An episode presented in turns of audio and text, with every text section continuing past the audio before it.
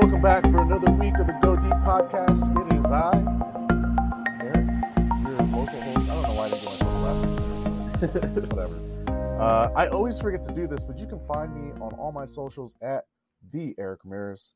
Um, I'm gonna toss it over to the man that we missed last week, but who is now back, Lauren.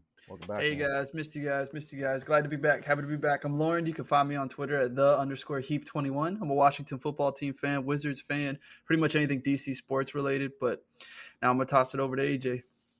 Hey guys, AJ coming to you live from Shady Grove, Maryland. Uh, I am a Washington football team fan, a Washington basketball fan of uh, both WNBA and NBA varieties, as well as hockey. Uh, the one sport uh, to which there's an exception is, of course, my beloved Baltimore Orioles. You can find me on socials at Dunadan Jets.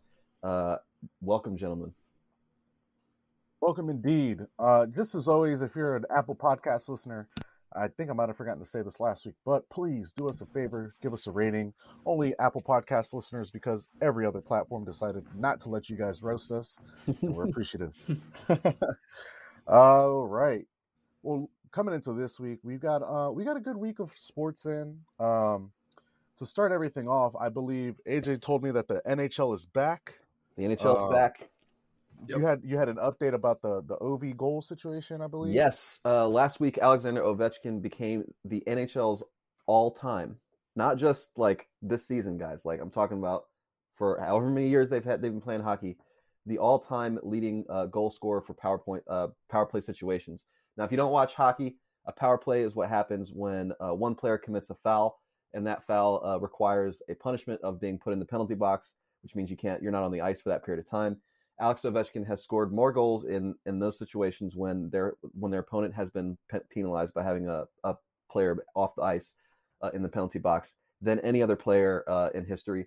Uh, so shout out to Ovi, uh, great job. That's one more milestone he's ticked off um, to prove that he's one of the all-time greatest NHL players of all time. Uh, I don't know why I said that twice, but whatever. Uh, you can say it twice because it it means that much. Uh, Yeah, and you gotta he's you gotta drill that home. yeah, man, all time, all time.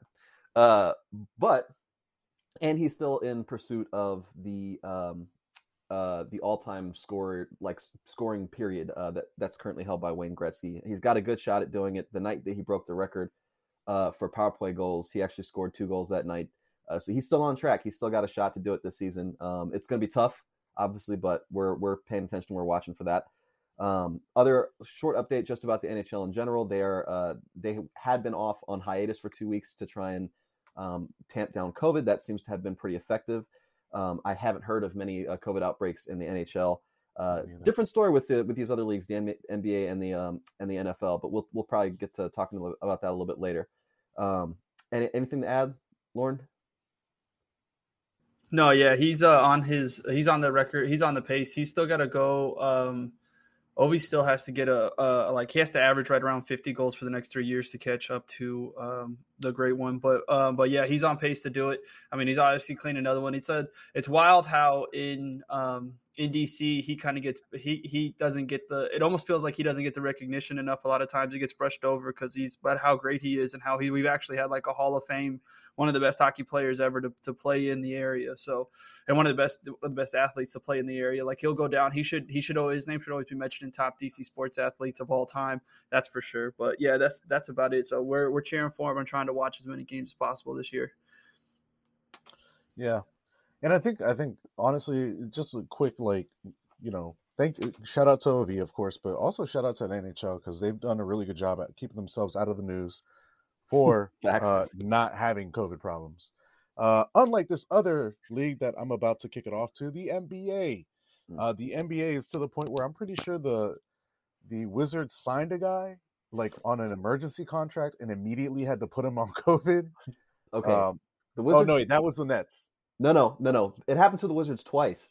Yeah, they that's what signed. They signed two player. One player they signed. Uh, they signed a guard to a ten day contract because of COVID, a hardship contract. Uh, he played in one single game. He actually balled out. It was kind of funny. Like he was really good uh, in the game. He had like seven assists or something. Uh, like coming off the street, and uh, and he immediately had to go into COVID protective protocols. Then they they signed another guard who played in a single game, and then immediately also had to go on in COVID protocols. Uh, I think his name was Wanamaker was the first one. I don't remember what the second one was, but uh, but like like yeah, it's the NBA has just decided to treat COVID as if it's it's not real unless they actually get test positive. Um, you know, I guess they're still doing the testing, so I guess they can be sort of commended for that in some way. But like the fact of the matter is, uh, so many games have had to be postponed or canceled in the NBA. It's like, dude, just just go on hiatus for two weeks like the NHL did, and come like you just come back come back afterwards. It's not that it's not like there's any shame in it. Uh, and what you get as a result is like actual good basketball on uh, you know on, on the floor. Uh, you know nobody wants to watch a Brooklyn Nets game with no with no uh, Kevin Durant, no James Harden. Uh, you know nobody wants to see that. Like just shut down for two weeks. It's not it's not that big a deal. Yeah, we got they got to uh, they've got to do something.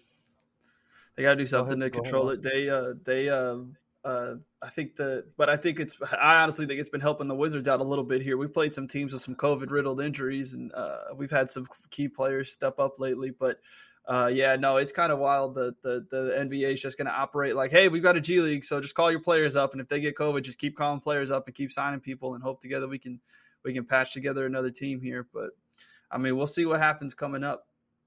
I'll put it this way: the Wizards have six point guards on their roster. Jesus. Currently, yeah. none of them have played in a game for at least three or four games. Wow. Like Raul, right. Raul Neto just came off of uh, the COVID pro- protocol, so he'll he'll be the first guard that we've had, like point guard that we've had available to us uh, in the past four or five games, and uh, literally he's the only one. So no Spencer Dinwiddie, uh, you know, who's who's obviously a huge deal. Um, just they're they're just in, they're in COVID protocol. You know, it's it's crazy. It's crazy. What's what's even crazier is the fact that the Nets were one of those teams that like were in desperation mode, um, and they had they still had the rights to Kyrie, so they're like, all right, I guess we're gonna bring him back. And mm-hmm. like as soon as they decided to bring him back, he had to go on the list. Yep. he, he, immediately got COVID. he immediately got COVID. But Real it's I mean, hours.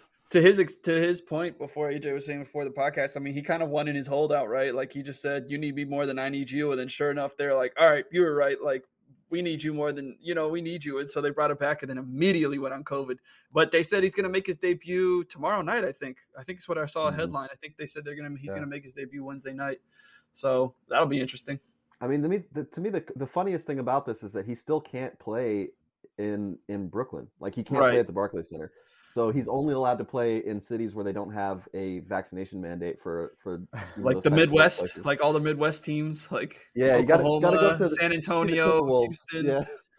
Minnesota, and the, Indiana. And yet the Nets are like, we're gonna roll the dice on this guy, whatever. That's how bad it is. It's like everyone just, as, as a society, just collectively gave up. We are just like, you know what? Mm, it's not that big a deal. We're not, we're not that concerned about COVID. Yeah, anymore. you know what? We're good. Yeah.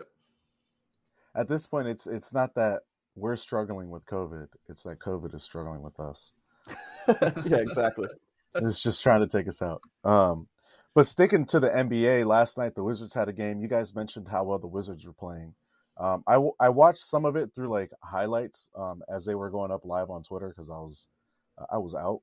But um, there was one player in particular that you guys were shouting out. Uh, the one guy that draws our ire every now and then. Uh, AJ, you wanna you wanna you wanna give him a shout out? I mean, look, I, I, don't have I don't have any ire in my heart for the man. I just think it's funny to roast him about his crazy outfits. Uh, but Kyle Kuzma, uh, he had a he, first of all he had a banger, a real banger of an outfit uh, last week uh, where he looked like Dexter's Laboratory, uh, like he was Dexter from Dexter's Laboratory, except like one that's seven feet tall instead of one that's like a midget.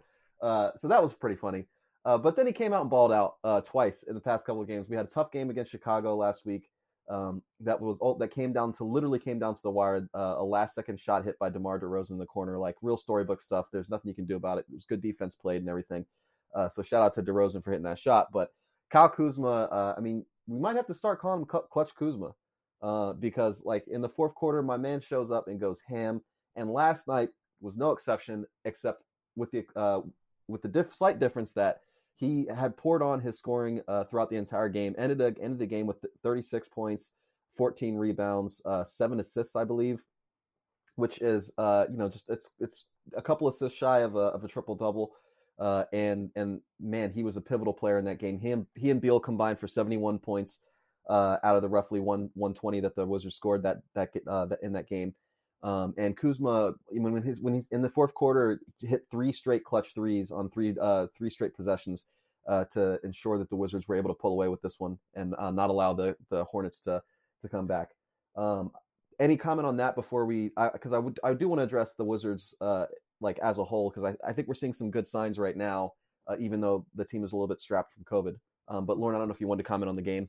Yeah, no, it was uh, it was uh, yeah. I comment on the game and Kuz a little bit here, um, brag on him a little bit more. He uh, over the past six games, he's led the team in rebounding except for one game.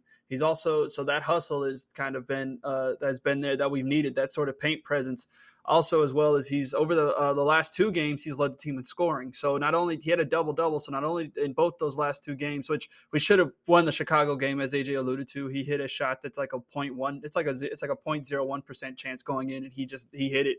Um, that's why they get paid the big bucks. But uh, yeah, so uh, he's he's played really well. He stepped up. I think a big. I, th- uh, I alluded to it earlier how COVID has kind of maybe helped us a little bit. I was sitting there watching the game, wondering Kyle. Kyle just takes. Kyle's just been taking whoever he has on him and just been banding him up in the paint and just been going to work and attacking the basket. And I think he goes in he's either he's he's either going against guys that he knows he can just manhandle, or he's changed his mentality to attack mode. Which either way, I'm happy about it because even if he gets this confidence and gets this sort of like this, uh, gets on this roll going where he's dropping 29 points a night, you know, 20 plus points a night, hitting clutch threes. That's what you. What's what we need. We need someone like that, and we've turned Brad into more facilitator role. But I'll let uh um I'll well, we can we can bundle that into the discussion on the direction the team's headed though, and the games we've been winning what AJ kind of hinted on here. Yeah, I mean, I think. Uh, well, Eric, do you want to comment or or?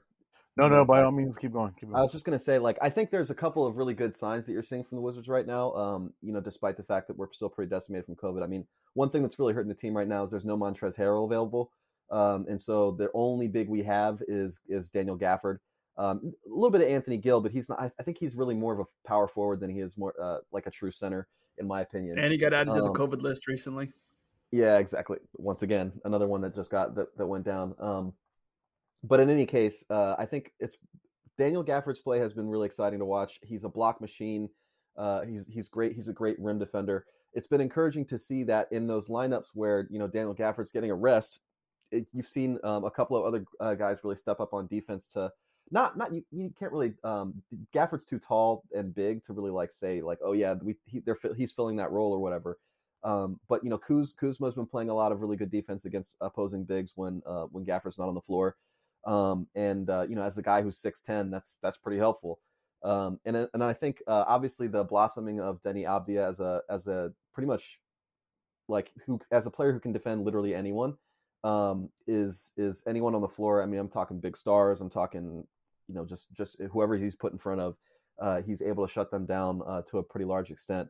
Um, shout out to the NFL referees. You guys got to stop giving my man ticky tack fouls. Um, and uh, uh, and like like it, it's just really frustrating to watch uh, Deni work. Uh, he's doing a really great job, and then you know they they get him for like rest like having a hand against right. the other guys. He's, like he's straight up half the time. Half the yeah. half the time he's just getting they're just getting calls. They're calling it against him just because you know like and, and you know he's getting called. But yeah, it's super messed up. But that that's been really encouraging to see. Um, KCP continues to struggle. Uh, I think I've made this argument with you guys uh, as well. Uh, but like, uh, I, if I had to say, like, I think Kuzma is probably the best piece that we got of that trade. Even well, it's it's it's close. I would put Tre- Trez as close second, um, and then KCP to me is is the one who's sort of like, I don't know, he's he's just struggling right now. Um, but another good sign is that after Beal came back off the COVID list, uh, Bradley Beal has seems to be back to his old self uh, scoring about 30 points over the course last seven games. I believe he's had uh, 30 points or more, or 25 points or more in each of the last six, uh, six or seven games um, that he's played in. Uh, so he seems to be back to his normal self because he wasn't hitting shots before. And what have I been saying have been the Wizards' struggle throughout this uh, this tough December period?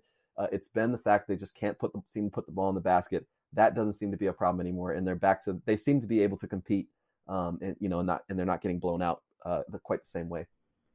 Yeah, so I've always alluded that, that's what I was saying. You know, as the season started and we started going dry a little bit, I've always Dusty Baker's famous quote: "It's a game of averages, right? It's a lot of averages. It's going to come around at some point. They're going to start hitting shots at some point, get into a rhythm at some point." So I said, if you know, after the All Star break, if we're still looking like this, then it's like okay, something's not right here. But I like that uh, kind of to, to, attack onto your point with Beal is that he's become more of a, a, a, point guard, right? We've made him become more of a facilitator. You know, the past the the, the game we beat we beat Cleveland on, which we had team, which we had we lost a bunch of players of COVID. He had ten assists. The Chicago game, which we should have won, had he had seventeen assists. Last night he had uh, eight assists. So you know he's taken as he stepped up and become the facilitator. Before that, um, before the um, when we were on the road uh, in uh, on the West Coast on a road trip. Uh, he had five, you know, he led the team in assists that whole trip and things like things like that as well. Like he stepped up. The offense has seemed to found its role and is clicking.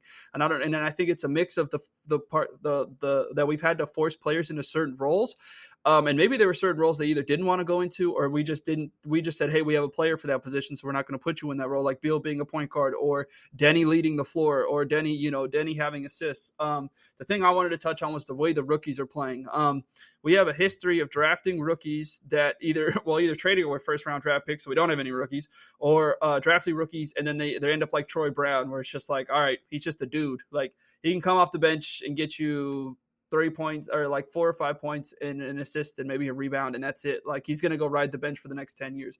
But Deni, the way Deni and Corey Kispert have been playing is phenomenal in my personal opinion. It's the first time I've ever seen rookies come into a game or Deni's in his second year, but he only got to play maybe half the season last year, so he's really kind of coming full circle now. And um, but Corey Kispert, I've been very impressed with um, coming in and stepping in. He's had to feel um, big shoes with the with the COVID injuries and you know getting in the starting lineup and he's hit shots. Um, you know the way he looks on the floor, he looks comfortable. He looks like they he looks like whatever the coaches have been telling him have been working. So yeah, it looks like we've got we've kind of headed in the right direction. Over, uh, over the past six games, we're three and three. Um, we've got Houston tomorrow. We should blow them out. They're they're a dumpster fire of an organization right now, and they've got um, suspended players for showing up late and one dude just left in the middle of a game. So the other night so you know they're kind of they're they're they're bad they're bad bad. So you know we should beat them get two in a row. He, he tried to fight his coach. Oh like, that's right. the coach called him out and told him to step up after they given up 47 points or they're down 47 points. Yeah. Yeah so he tried to fight the coach in the locker room and then just bounced. And the yeah. other dude just showed up late. The other dude just didn't show up on time for the game at all. Like he just rolled in at like halftime and was like all right coach put me in. He was like what? What the bleep are you doing? Get out. So like you know, like oh you know, they God. are just a dumpster fire. I'm looking at there's uh, we we could get two dollar tickets to tomorrow night's game if we really wanted. So awesome here in DC. So yeah, those they're just giving away tickets to that game. So we should beat them, and then we have another t- st- uh, tough test with Chicago, and hopefully we get some revenge on them, and hopefully we get some players back out, off the COVID list. It kind of seems like this weird cycle of the people going to the COVID list and coming back has been like kind of a I don't want to say a good thing, but it's been it's been interesting because we've like I said we've had to force players in different positions and different roles that that have seen they've seemed to have blossomed and do and, and are playing really well. And so we'll see what happens when everybody comes back. Obviously, you want everybody back for the depth and things like that. But uh, I think the I think Gafford has really shown how how valuable he is, and I think he stepped up a lot, knowing that we don't have any bigs except him. He's played a lot of valuable minutes. So I think moving forward, we'll be we'll be um, will will shape up. So we'll see. Davis Bertans as well. Davis was four, four for seven last night.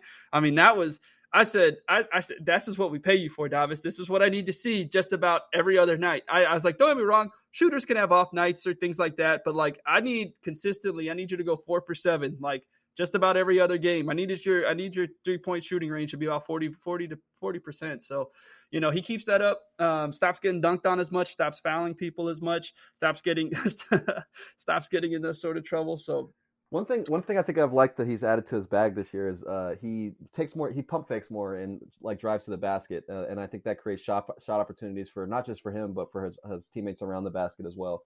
Uh, so that's been kind of encouraging to see. But yeah, no. finally, finally, him hitting shots. I mean, just changes the whole game. Like it, it changes nice. the whole thing. It's crazy. and it, the, and it, three, and the three point is the is the great equalizer in today's NBA. So. And, and it's and, it, and it's it's yeah him hitting threes is insane because when he hits them it goes from us being down ten to being down seven we get another defensive stop, then we're down, then we're down four, and then we're in the game. You know what I mean? Or if we're down 12, like we're in a hole, he hits a couple threes, boom, we're down nine. And next thing you know, it's a game and we're off and running. When it before like when games can tilt and almost get out of hand and another team can go on a run, he can just hit a three and it stops the run, it stops the bleeding. Or we're trading two for threes at that point and we're just crawling our way out of the hole.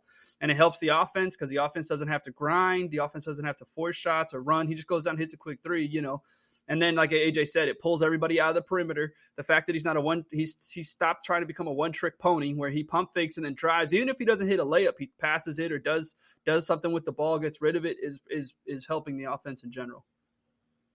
One last part, or not a parting shot, but one more thing that I kind of want to bring up that y'all mentioned when we were off air, just uh, in conversation, was uh, Rui Hachimura. At this point, like uh, one of you mentioned, I mean, when he comes back, when he's ready to roll do you even start him? Like, do you do you put him over Kuz, or I mean, what do you what do you what would you like to see done uh, with Rui when he's ready to come back, AJ? It's going to be really interesting to see what they do with him. I think uh, it's right. Like I, I, saw that comment on Twitter that said uh, that basically like Kuz playing as well as he's playing basically just means that Roy's not getting a starting job back, and I think that's probably true. Um, but uh, you know, Roy has spent his career playing sort of a three, four-ish type position that's basically where Roy is. I I wonder uh, if if uh, KCP continues to struggle as the way he has for the past couple of um, weeks. I wonder if um, if you see sort of lineups with instead of Kuz, Kuzma and KCP out on the floor at the same time, if you see lineups with Kuzma and Roy out on the floor at the same time as, instead.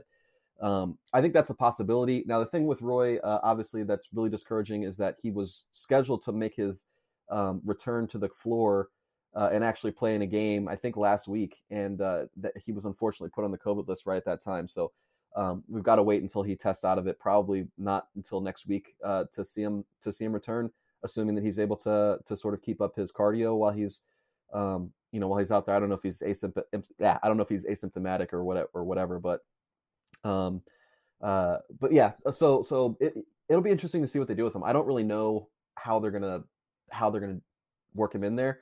Um, but I do know that the Wizards definitely missed his elbow jumpers, uh, his his sort of pull up game uh, from his from about 20 feet out. Uh, the Wizards definitely missed those that those him hitting those shots. So it'll be exciting to see him back out on the floor. Uh, Lauren, what do you think? Yeah, so I saw that comment too. I think I think he I think that guy had a had a point. It's uh it's going to be hard. Uh, Kuzma is kind of who we wanted Roy to turn Roy to turn into a little bit. Um, he can hit the three. Kuza hits the three, hits the stroke, takes people to the paint. You know, takes people to the hole. Has you can tell his confidence.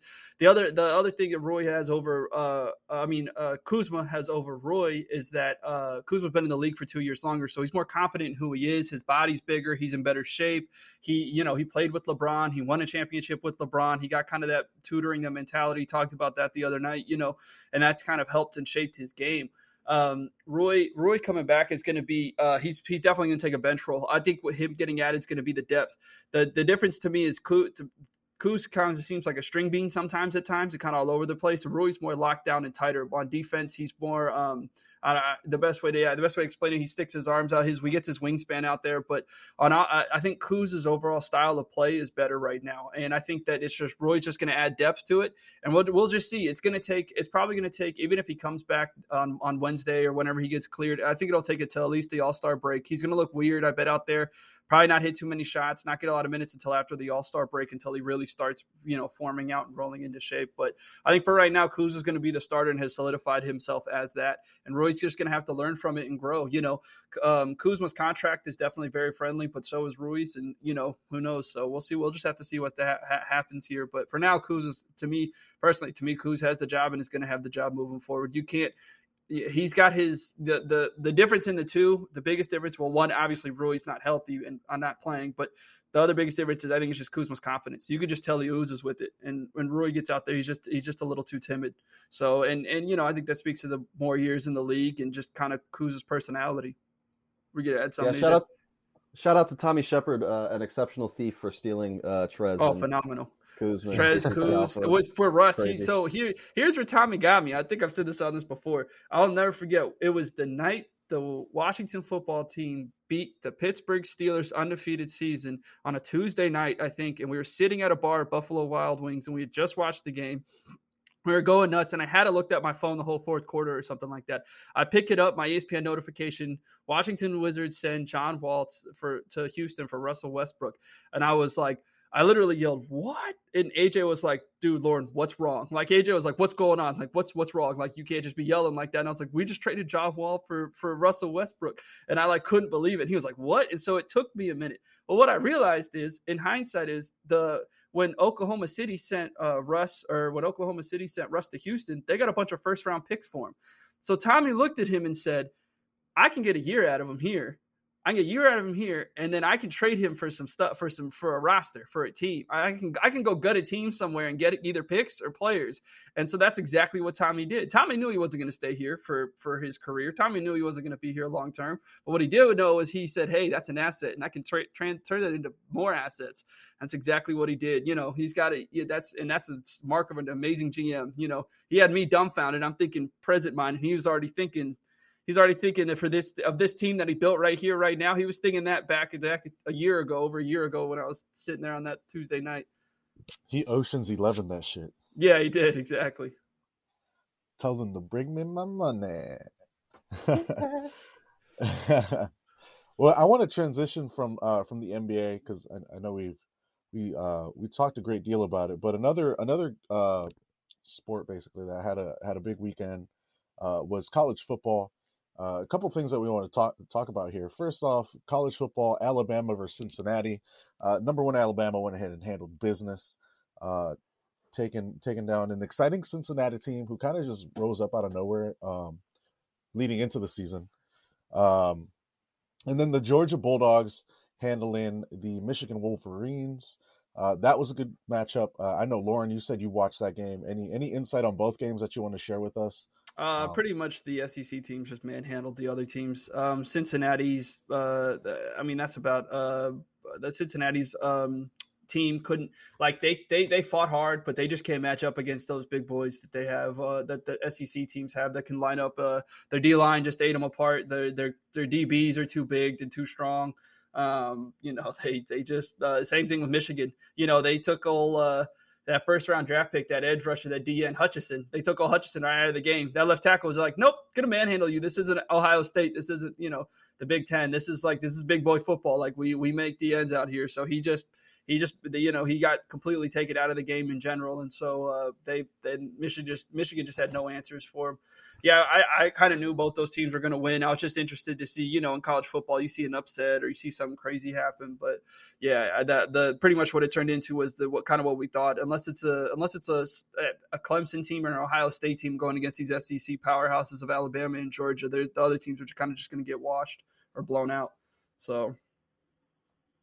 Well, I and leading leading up from that, I mean, we'll we'll have Georgia versus Alabama uh, in the uh, NCAA College Football Championship. That'll be airing uh, next Monday, I believe, the 10th um, at 8 p.m. So that'll be an interesting game to watch. Another SEC matchup, a big one because uh, both sides have multiple first round draft prospects um, that'll be playing.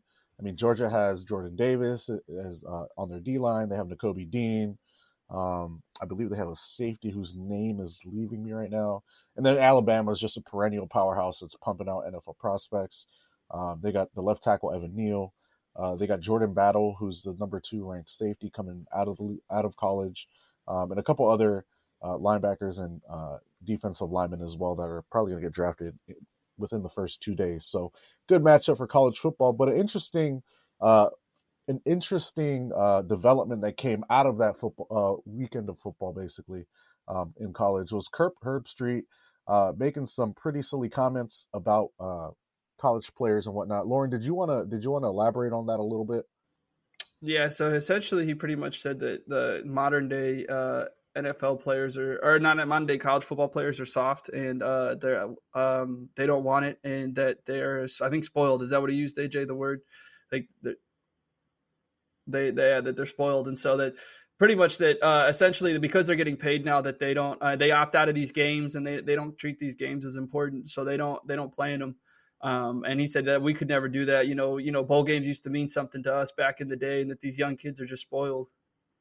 Yeah, I, if you want, if you want like uh, some direct quotes, he said stuff like, uh, "Hang on, I'll, I'll make sure I quote it directly here."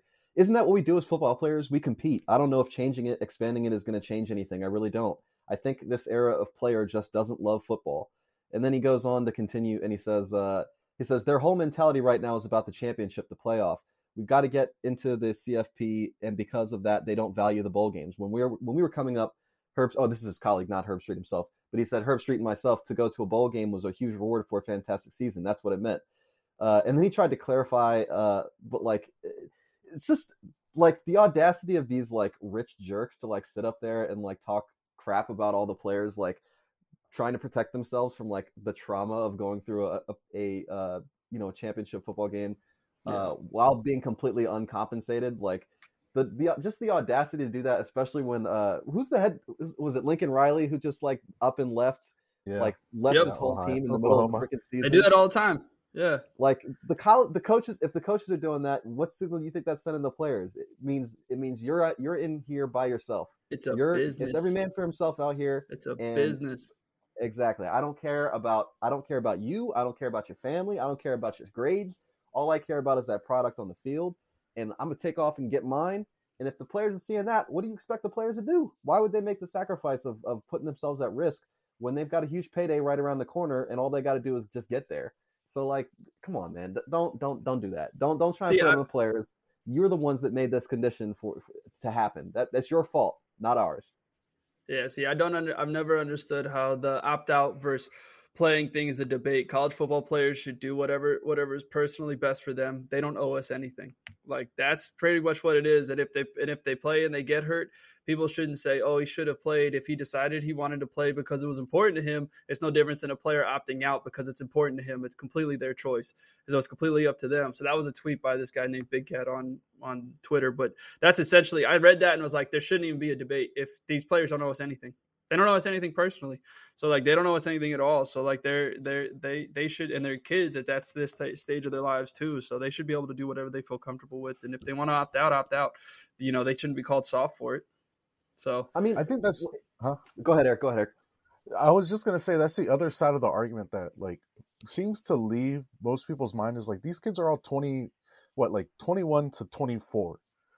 Like at that age, I was I was definitely one in one pretty dumb in my decision making, but two pretty influenceable. So like imagine a 22 year old kid who's a hell of an athlete, like whether you're playing football or basketball and you got like your parents to think about, or like you have someone in your ear saying like, yo, you, you you might make some pretty good money in the NFL, whereas you're not making any money now. Protect yourself. Like, mm-hmm. of course, I'm gonna do what's in my best interest because my coach just left me for Southern California. I'm gonna do the same thing. And I, Herbstreit's just lost with the times, in my opinion.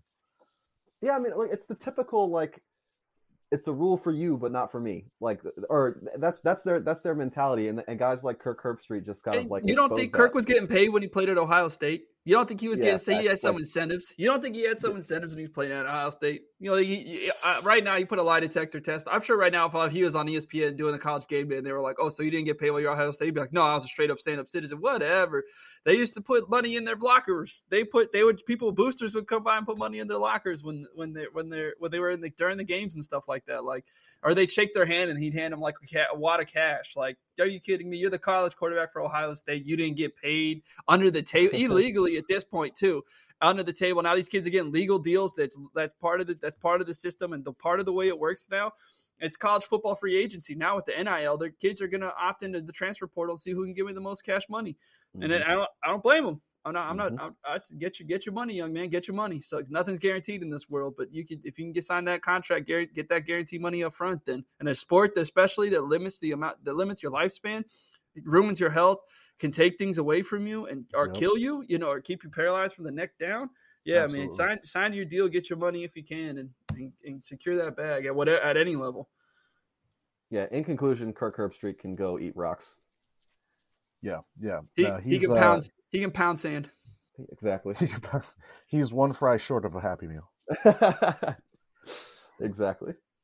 Oh man! Speaking of these coaches just up and leaving their players in college football, um, the current rumor mill. So as we know, there's a couple openings that are going to that are that are currently open in the NFL. We kind of briefly spoke on that subject last week uh, with the new rule change for hiring head coaches and whatnot. One name that uh, is starting to pick up some steam and circulate around the the NFL, uh, like rumor mill, is Jim Harbaugh potentially heading towards Las Vegas uh, to be the Raiders head coach, filling in uh, Jon Gruden's pretty tepid uh, head coaching seat, and you know back in the NFL where he can match up against his brother John Harbaugh. Uh, gentlemen, how do you feel about this? Uh, uh, how would you feel about this though? Like you know Jim Harbaugh leaving college football again after leaving San Francisco to go to Michigan, coming back to ho- to coach the Raiders. AJ, how, what do you think about this? Yeah, you know, if I'm Jim, I'm I'm not touching Las Vegas with a 39 and a half foot pole. Uh, I just I like I you've got one of the cushiest like best jobs in college football. Everyone loves you there. You just beat uh, you know, you just beat um, Ohio State like for the first time. Like you don't. Why would you want to go to Las Vegas, a team that has just been completely decimated by various several various scandals? Uh, and try and, and try and build something with the with the leftover dregs of, of John Harbaugh or of Jon Gruden's um, crazy uh, you know management of a football team. I, wouldn't want to, I wouldn't want to do that if I if I had my and, and plus you know having been in that Michigan system, he's got his recruiting system all worked out and everything. He's got his pipelines. He knows he's got his connects and everything. Like I, I just don't I don't I wouldn't do it myself. Uh, and I don't I don't I don't necessarily know that I don't think it's a it's a question of money for a guy like him either. So um, yeah, especially if I got chased out of the NFL uh, before, I definitely wouldn't. Uh, wouldn't By your uh, older brother. Yeah, I, I, wouldn't. I wouldn't. I wouldn't come back. I, I, don't know. What do you think, Lauren? Yeah, you know, uh, I was thinking. Uh, it was kind of like to me. It was. I was sitting here thinking about Urban Meyer in a sense. Like you're leaving some great. You're. You're kind of like the. I kind of said it on here before, but you're kind of like a god uh, when you're a head football coach at a university right. like Michigan or one of these big, big time schools. You can do whatever you want. Now, I said he's like like um, Urban Meyer, but he's not in, in a way. You know, he actually led a football team to and the national uh, uh, 49ers to a Super Bowl, so he knows how to lead those type of men, and he know what he know he knows what he's doing. But and it and it, I, you know, head coaches get fired every year, so you know, I don't see why he couldn't just kick the can down the road another wait another five years in Michigan. You know, like AJ said, that's what I was just thinking too. That AJ alluded to it. He's just built his pipeline. He's just got his players. He just beat Ohio State.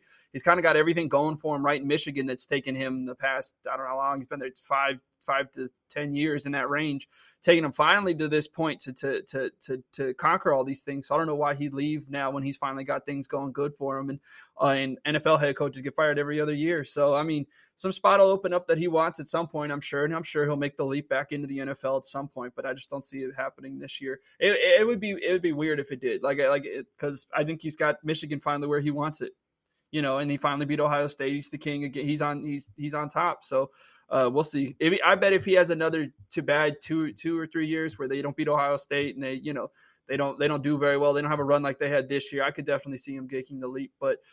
Me, the, you know the NFL head coaches get fired at the end of every year, so there's always one or two vacancies. So he just got to buy his time. So we'll see. Well, we'll see. Yeah, it's funny that it's funny that they tagged his name next to to Vegas too, because like I'm pretty sure the Raiders just had another player get arrested for a DUI, um, which is just to me, if I'm if I'm a potential head coach candidate, I'm looking at that culture and just like what they built there, the players that they brought in, the moves that they've made the last two off season. I'm going, yeah, no thanks. Maybe next time. Um, but another interesting head coach name that's kind of circulating uh, around uh, because he was actually interviewed, Jim Caldwell. I don't know if you guys remember him. Head, he used to be head coach for the Detroit Lions uh, back in the yep, Dizzy. Yep, had him a winning season. Got to had him at like eight and eight for a long time. Took him to yep. the playoffs. Yeah, I remember uh, Jim. Jim. Jim Caldwell just got interviewed by the Jacksonville Jaguars. Uh, hey, if any man could do it, it yeah, exactly. He took a dumpster fire to Detroit, made him mediocre. So there you go, and he's got a he's got a young quarterback prospect to work with at least. So there's that. Um, uh, but transitioning, Meyer, I miss you so much. miss you already. I called it. Miss I called already. it on this podcast. He wouldn't make it to the end of the year. I knew it. I knew he wouldn't make it to the end of the year. Yeah, we should make a betting pool where we all just kind of like pick three teams or like you know, three football teams that we think Myers might get picked up by, and just see who who takes the pot. He's gonna go to college. What he's gonna do is he's gonna go to some like D two Division two school and like be there for a little while and like turn them into like a powerhouse or maybe even not, just be there for a little while and then he's then someone's gonna get fired at like Miami and then he's gonna go coach there, like or some some top ranked school, and then he'll be fine. It'd be funny to see uh, Deion Sanders bring him on as like a coordinator. Oh no! I hope Deion doesn't do that. Come on, man. yeah, I'll be like, pull up my resume. Pull up my resume. Go ahead. Tell me where I lost, Urban. Don't speak that into existence. I don't want to. I don't even contemplate that. oh man! Speaking about not not speaking things into existence, we're we're kind of doing the opposite of that here. But uh, February second of this year, 2022, big news will be revealed well, big news to most people. Uh, unfortunately, to my two co-hosts here, it's just kind of like beating a dead horse at this point. But your dear Washington football team will finally have a name. Uh, Lauren, how does this Let's make go. you feel, man? Well, I've always I've always kind of been out there saying that uh, everybody's going to hate aside from like Wolves or Red Wolves, pretty much anything else is going to be horrible. It's going to be a dumpster fire. Um, and so uh, they're probably going to go Commanders, Armada, um, sergeants or whatever the other name was, and and it's going to be bad, but at least we'll have a team name at this point, and at least we can move forward. And you know the um, and it'll fit the name in the area because we have the Washington Capitals, the um, Washington Nationals. We're the Nationals. I don't know what those are, but we won a World Series. So everybody's like, hey, we're the Nats. You know, like we roll with it. Uh, AJ, I'm sure will hit, will hit on this point, but he made a good point. As long as it rolls off the tongue, right? Like you got the Caps for the Capitals, the Nats for the Nationals, the Wiz for the Wizards. You got kind of like a nickname. You kind of something easy to say. But if we're like the Commanders or the Armada or the Armageddon or whatever the other name was, it's going to be kind of weird. So I'm just happy there's finally a name. Ripped. I'm a rip the band-aid off kind of guy. Like just do it, get it, let's get it over with. Let's move forward. And if we win it, you know, we the, the thing that cures everything in the NFL is winning. That's all it is. They go on and go on. They go on and win 11 games next year. We're going to be, and they're called the Commanders. We're going to be chanting the Commanders up and down the the the street, you know, all day long. So I think that's what I kind of my two cents of it. Just pick a name already. We we knew it was going to be bad. I wish we could have a cool name like when Seattle with the NHL team Seattle Kraken. That's a dope name. I thought that was cool as all get out. Like that's just an awesome name to to announce. But it is yeah, what it is. You name. know, we'll be the Commanders or something like that. But AJ, what do you think? Yeah, I mean, I'm pretty, I'm pretty like done with all this nonsense, like all the fake pageantry of, of, like, oh, we're gonna have a rollout and like, oh, you should vote in this poll or whatever, and then and then it turns out like, oh yeah, we uh we actually didn't care about the poll at all, so that's not going to help you helpful. Or eh, like it's like they keep trying to like get us excited, and every time they're like, "Yeah, actually, your input actually doesn't matter at all," so like screw off. Uh, so like I'm. They I'm want us to feel like, like, we. They want us to feel like we helped. Yeah, exactly. Like we're. They want to feel like they helped. It's like it's like that when you gave your little cousin or brother the controller and you unplugged it from the system and they were just exactly. the buttons. That's exactly what they like to do to us. But the problem is we can all see the controllers unplugged. Roland all see the controllers unplugged, and we're just like, Stop treating us like we're still the little cousins. We're 15 at this point. Exactly. Exactly. So like so like I mean look at you look at the list of names that they were choosing from uh, and they all basically suck except for Red Wolves which I understand they can't do because of like copyright concerns. Uh, yet another reason why uh, the world of business and capitalism sucks. Um, but like the the rest of the it's it's like we are alluding to like what is a national like what is a capital like like why they keep making these like abstract DC names. DC has the worst sports team names. The Wizards are I like the Wizards better. At least that's alliterative. Um, but like, but in any case, uh, you know, I the hype is there's a uh, if you go to WashingtonAdmirals.com, it redirects you to the football team store. Uh, and then the other name that's getting circulated is Commanders. Uh, and those would both suck. And it, look, you've got to follow my rules here on this it's it's my my aesthetic of team names. It has to either be a good name, an actual straight up good name, or it has to be it can be something ridiculous like Nationals, but it has to be abbreviated easily. Like I have no trouble yeah. saying let's go to a Nats game or I'm watching the Nats game or whatever, right? But if I have to say I'm watching the Commanders game, that's like that doesn't sound good. Like I have to say the whole word break. Commanders. Yeah, exactly. like I'm gonna go see the Comms game. I, I gotta watch yeah. the gotta watch, gotta watch the Manders the Manders. the Manders. Ah, like it's just terrible. You, why would we? Yeah, why would why would do it? But I'll say the upside of the Nats and the Caps is they've won championships. Yeah, well, I mean, so like exactly. that, like you know, that kind of heals all wounds, right? Like you start winning, everybody's just like, cool, we'll roll with, we'll roll with it. So that that's going to be the biggest thing, and that's a whole different issue in football, especially with our rat poison of an organization. The one, the one dark horse name that I'm I'm, I'm pulling for now that we've learned that Red Wolves is out is Red Tails. Uh, that Red Tails works. Uh, I don't particularly. I'm not in love with the military terminology and all that stuff, but at least it's red, yeah. and at least it's something that we can like easily abbreviate without uh, yep. without it sounding ridiculous. Yeah. Uh, Plus, the Tuskegee Airmen were cool, so there's Yep. that. Yep, I think I think I agree. Red tails would be my my vote after all this because that we could still use the word red, right? Or tails. I don't know. Or red tails just sounds better. RT. Mm, Mhm. It just sounds Oh. better than commanders. Ugh. Yeah. Commanders sounds is ugly. red. I mean, at least with the Admirals, you could be like, I don't know, I'm going to an Addie's game or something. I mean, like here, the thing with uh, Addies, the thing, the thing with Nerds, math. nerds. the thing with uh uh the thing with commanders is like Washington is already three syllables. So if like you've got to say the whole thing, you're like it's the Washington Commanders. It's like I I, I just took ten minutes to describe the team name. It's to you. it's and then Like- and then write that out. I feel like that's too long if you have to write that out. But I don't know. Then the Nationals and. Capitals is kind of long too, but it, it it flows better. How are they going to fit you on the Chiron in Madden if you got to spell out the whole Washington Commanders?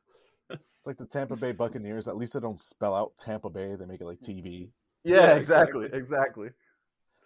Well, speak and and I don't mean to beat a dead horse in terms of the Washington football team, but you guys quite literally had your stadium almost collapse on the opposing team's starting quarterback. Uh, he No, it Jalen did Hurts collapse on him. He just he just got out of the way in time. It well, collapsed. he, he him. was almost crushed. Yeah, he was almost crushed. he proceeded to write a very stern letter uh, to Dan Snyder. Hey, look, he wants him gone too. He's not the only one who wants him gone. He wants him Yo, gone too. Lord. He wants him out of there.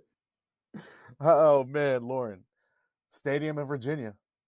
That's the rumor. Oh god, no! Don't do it. Don't speak that into existence either. Stop speaking things into existence. Look, I'm just I'm just bringing up what you guys have been putting down, okay? Yeah, no, Uh, it's it's ridiculous that that that that almost fell on him. So this year, let's sum it up. Let's sum up FedEx Field this year for the fans that I get to go to this great stadium and watch this great team play. They've had sewage pipes burst on them not once but twice, and one of them was in a suite. Like not just your uh you know like your average fan sitting out in the stands, a suite. Like you pay a butt ton of money to sit in these things and get food catered to you, burst on top of you. Then the guys who were the probably, in my personal opinion, always the diehard fans sitting in the nosebleeds had a sign, a big old sign, fall on them, fall down on them, and now fans reaching to give Jalen Hurts a high five literally collapsed on him. Literally, and I what I who I feel worse for is the cameraman and the security crew and everybody else who got crushed by it.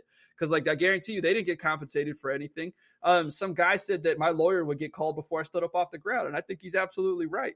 Uh, you can't. I'm, if I he said, excuse me, if I fell out of that stadium, my, my lawyer would be on. I have a lawyer on speed dial, and I think he's absolutely right. I, I, I just I think what Jalen Hurts did is is is interesting. I you know I saw it happen. I didn't think he'd do it, but um, it's clear that he wants Dan Snyder out of here too. So maybe Jalen Hurts is secretly like a Washington football team fan all along. I don't know.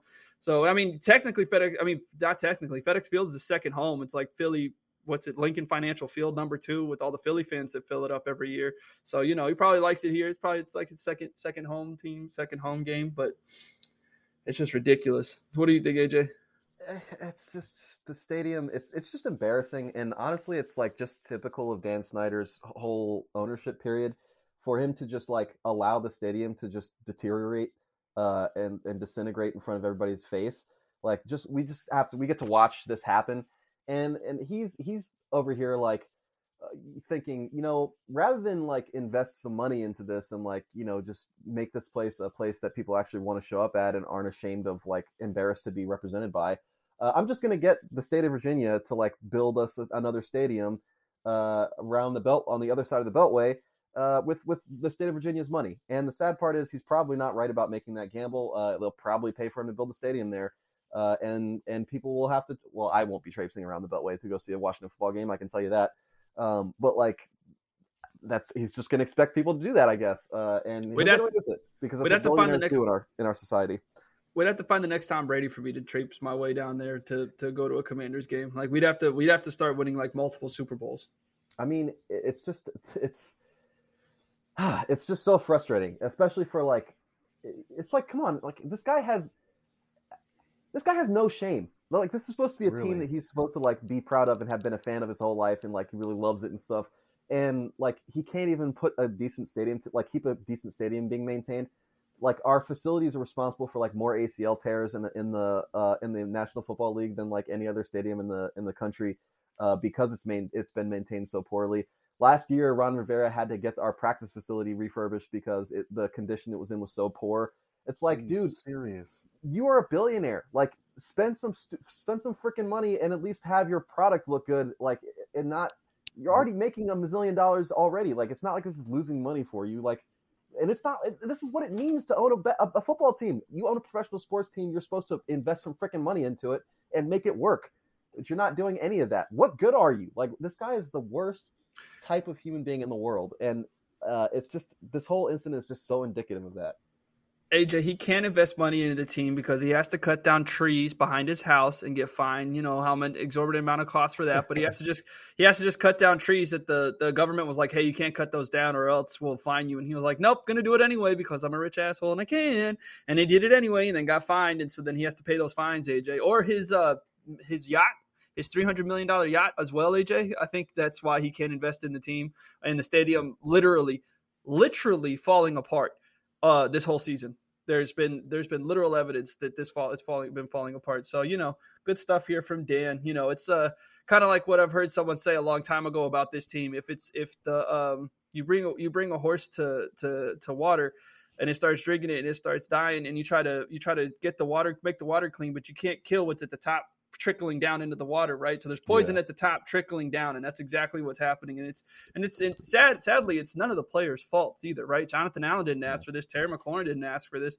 Taylor Heinicke didn't ask for this. It's just the, our whole lifetime since we were 10 for as long as I can remember, we've seen this horrible product on the field for the most part, aside from like the the Joe Gibbs few Joe Gibbs years that were fun. But short of that, it's just been awful. It's just, it's that, uh, Norv Turner went ten and six and took us to the playoffs, and then he immediately fired can't, him for some. Can't have that, AJ. Can't have that. Nope. Can't have that. Can't have nice things. Instead, what Dan Snyder will do is he'll build a whole new stadium, up ticket prices, make more money off of you, while also forcing new merch into your face because they just changed the name. So, mm-hmm. fuck you, the fan. that's basically what he's saying. That's that's yep. his speech to, to, the rest of us. That's what it Pretty is. Much. Another big fuck you that was given out this weekend. Uh, Antonio Brown quit football as my New York Jets were beating the Tampa Bay Buccaneers for a while. Tom Brady reminded us that he's our daddy and uh, scored a late touchdown with like seconds left uh, to take that dub out of our hands. Uh, but it was fun to see Antonio Brown leave the field, nonetheless. I, however, am uh, I don't I don't want to just believe the Buccaneers organization and like, oh, AB's just a drama queen. And he's like fucked up in the head. Like I genuinely think there was more to the story because um, there's a lot of he said she said going on right now between Arians and AB and like the organization.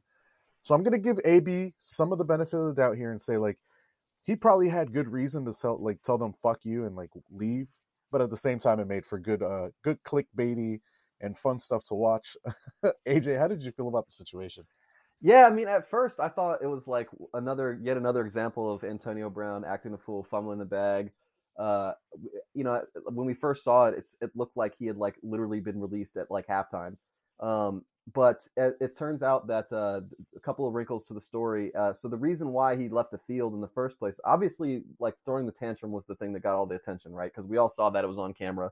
Uh, but the uh, you know ripping his shoulder pads off, throwing them into the stands, throwing his gloves into the stands, taking his shirt off, and leaving the field shirtless while pumping the crowd up. Uh, that was that was obviously pretty pretty flashy and ridiculous. However, uh, it turns out that AB had been telling the Buccaneers training staff that like I can't play, I, I'm too hurt to go out back out on the field. The head coaches were like, "You need to go play when I tell you to play, and if you don't, you can leave." So he said, "All right, then I'm leaving." Uh, now, I mean, I'm not going to make excuses for AB throw, like throwing the tantrum and leaving the field the way he did. He pro- he definitely didn't need to do that. Uh, but uh, after the game, Bruce Arians basically said that, uh, or he literally said that Antonio Brown is no longer a Buck. Uh, but it turns out there's we have some. The latest news is that Tom Brady uh, basically said, "Well, not so fast. Uh, I I don't. He wasn't officially released by the team. Um, so who knows what's going to happen with that saga? It's it's really weird. it's a strange situation." Um, last night, uh, Antonio Brown was seen at the Brooklyn Nets game in um, in the Barclays Center in New York. So we, if there's one place we know he's not, it's down in Tampa. Uh, but uh, but like it's it's a weird saga. It was a it was a very entertaining. Uh, it was very entertaining to watch. Uh, Lauren, what are your thoughts?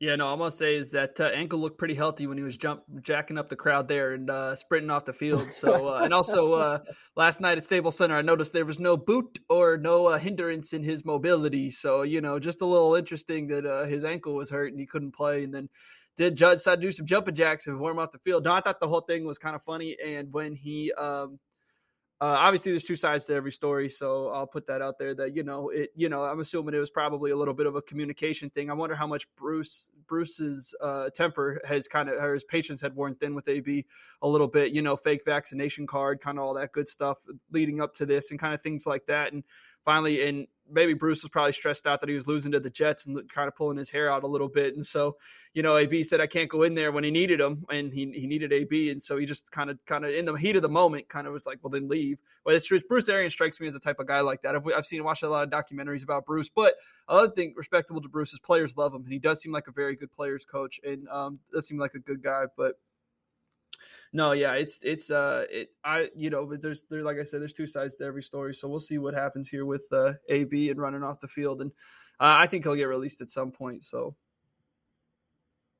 I'd be pressed to see them release him. Um, I mean, I can see it too because like like you said, uh, Arians is probably sick of his shit. Uh, but on the flip side, you just lost Chris Godwin uh, with an ACL tear heading into the playoffs, and I don't think they're just going to ride with yeah. Mike Evans alone. So it'll be hard. They might have to bite that bullet. Yeah, they might. I well, I was gonna say that's what I remember. remember lost my trail of thought there for a second. What I thought was funny was that security thought he was like a fan at first, and like he went up to like the the police and was like, "Hey, can I get a ride?" And they were like, "Uh, who are you know?" They they they were like kind of like taken back for a second, had no idea, and then sure enough, uh, I think a cop gave him a ride to his hotel because I think he posted a posted a picture with a state trooper. I think um in the hotel with his clothes on and on on oh. IG. So I was like, maybe that's the state trooper. He went up and asked for a ride for, and the guy was like, sure, and just and escorted him back to the hotel. So you know, I thought that whole sequence was kind of funny. The security guards were like, "What's this fan doing back here?" And then they realized it was a- Antonio Brown because they probably had never seen a player do that in the middle of a game. So I thought that was kind of uh, that was kind of a funny saga. Don't don't forget the OG that set the tone for all this, Lavonte Davis. Oh, well, yeah, Lavonte Davis just said, "You know what? I quit." He said, "I'm done." that was that was that was, pretty, was, that like, was pretty nah, hilarious. Like He's like, "Not like, anymore. No, we ain't doing that. I'm not. I'm done with this." In the middle the king, of the, the king of the king of middle of the game uh, antics though is is uh, undoubtedly beast mode. Marshawn Lynch. Oh uh, sh- shout out to Marshawn Lynch. Got tossed from a game for defending his cousin from one of his own players, and then showed up in the stadium afterwards like just in the oh, crowd. Oh, yeah. Just like that was hilarious. Like, he was just in the crowd, just hanging boss out. move, just eating then, Skittles, hanging out, just eating Skittles, hanging out, and then he rode the subway the metro. home. Mm, that was, the, that was the coolest thing I've ever he just seen. stood around there. But I wasn't sure if it was that day or not that he did that. But yeah, I remember that. He just stood around and talked to everybody. He just ate Skittles. Yep. Marshawn is that cool. dude, man. Mm-hmm. He's the Marshawn man. is that dude. Got to protect that chicken. Someone yep. who is not that dude, uh, Aaron Rodgers, once again back in the tabloids making idiot comments. Uh, AJ, I'm kind of hoping you have that the most recent uh, idiotic comment on hand because I don't yeah. remember. Well, he didn't necessarily make make an idiotic comment. He's just doing dumb guy stuff. Like uh, like uh, like I don't know how to put this, but like he's uh he, uh, the way I put it on Twitter was he's running the dumb guy gauntlet and just doing a whole bunch of dumb guy stuff and like trying to single handedly revive the stereotype of a, of a dumb jock. You know, it's it it's it's impressive because you know he's playing quarterback, which is kind of a cerebral position. But by taking all this like crazy, stupid COVID stuff, uh, you roll that, you mix that in with the fact of him lying to the media and then thinking that we weren't going to figure that out. Uh, you know, Mister, I've been uh, I've been immunized or whatever. Uh, and then uh, you know, I've done five I have 500 pages of research, quote unquote research, which is probably some crap he just pulled off Wikipedia. Like and then and then like today it came out on the Pat McAfee show that he's like reading Atlas Shrugged, which is like something you do when you're in 11th grade and you think you're an intellectual.